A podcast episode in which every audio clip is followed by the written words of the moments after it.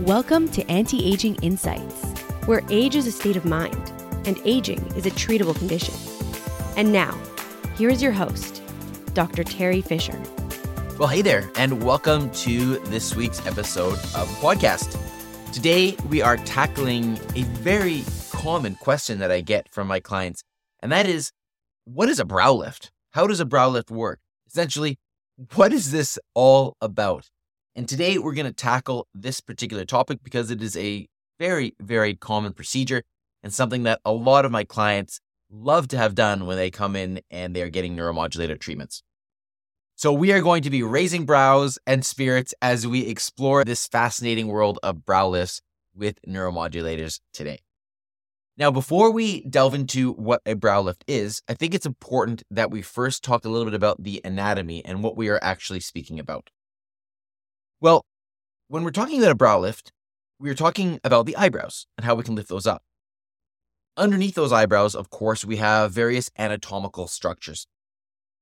Most importantly, when it comes to brow lifts, is having an understanding of the muscles in this area.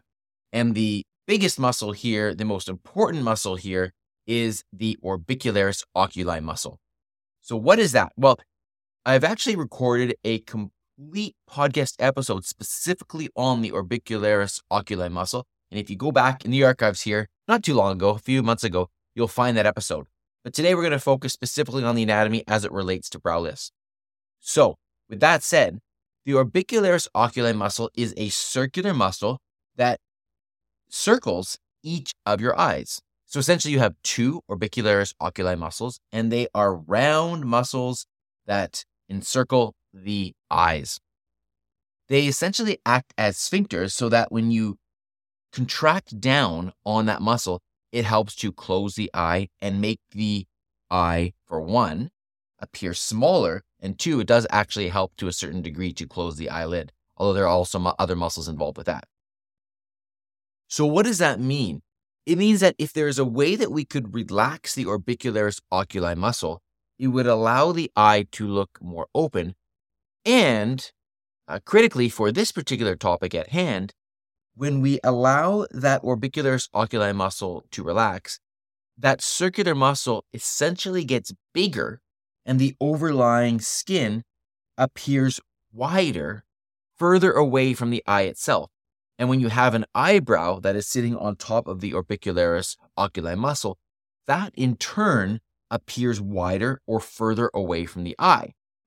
So, what ends up happening is that the orbicularis oculi muscle relaxes, it gets bigger, appears wider, the overlying eyebrow gets further away from the eye, and that is how you get a brow lift. Now, there are various nuances and various things that need to be taken into account when we do this type of treatment because this has to be done at the precise location where you want to get the brow lift. If you put this neuromodulator in an area that is not precise, you can end up with various side effects. You can end up with a brow droop.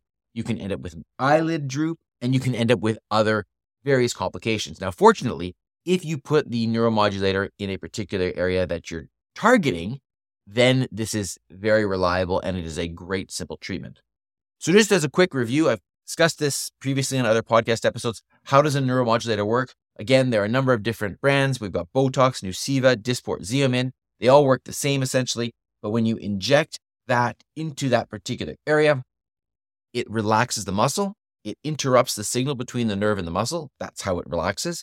And then when it relaxes, it doesn't contract as much.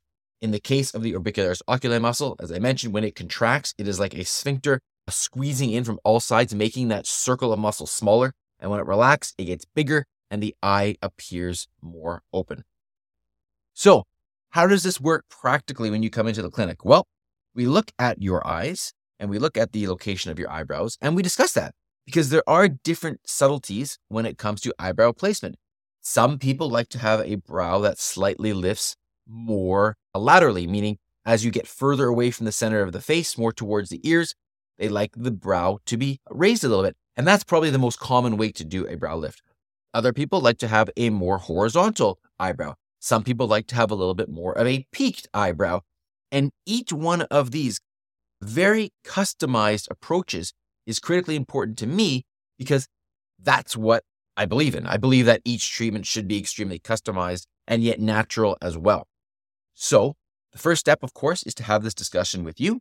We talk about where your brows currently are located, how you would like them to ideally be located, and talk about if that is a realistic expectation based on using the neuromodulator. If that is the case, then we will decide on the appropriate dosing for the neuromodulator. And then it is a very, very simple treatment. For the brow lift part, it essentially involves one injection into a precise location near the area of the eyebrow where we want to have it lift. This can be done, of course, in conjunction with other treatments with neuromodulator. And then within a few days, you will notice that that brow will have a subtle lift. Now, of course, depending on the dosing, this may or may not be more apparent. And this is something, again, that I'd like to discuss with you to make sure that the treatment is exactly what you want and customized to your liking. Once that's done, that's essentially it. The neuromodulator can last for about three months at a time. And then we can repeat the whole process and we take it from there. So that is a little bit about brow lifts today. I hope that is helpful to you. And if you want to learn more about brow lifts or have a treatment done, please come in and see me. I just want to mention as an aside, thank you to all of you that are listening to this podcast and enjoying the content. And as a result, coming in and seeing me. I had the pleasure of meeting a patient uh, this week who said that she was introduced to me just strictly through this podcast and she wanted to come and chat with me. And it was a real delight to be able to uh, meet that person. So if that is somebody like you and you hear the podcast and you come in for treatment, by all means, let me know that you heard this through the podcast. And it's always a real treat for me to meet uh, those clients as well. With that said, uh, if you do want to leave a review for the podcast, that means the world to me as well. And you can do that through any of your favorite podcast players. Thank you again for tuning in this week. I look forward to chatting with you again very soon. Till then, be well, and I'll talk to you soon. Thanks for listening to today's episode of Anti Aging Insights. Stay tuned to discover more of the latest news, treatments, technologies, and developments in non surgical cosmetic and anti aging medicine. For more inspiration, to access the show notes, or to book an appointment with Dr. Fisher, Dr. Frame, or any of the other anti aging professionals, please visit our website at antiagingvancouver.com. Until next time, stay inspired and live life well.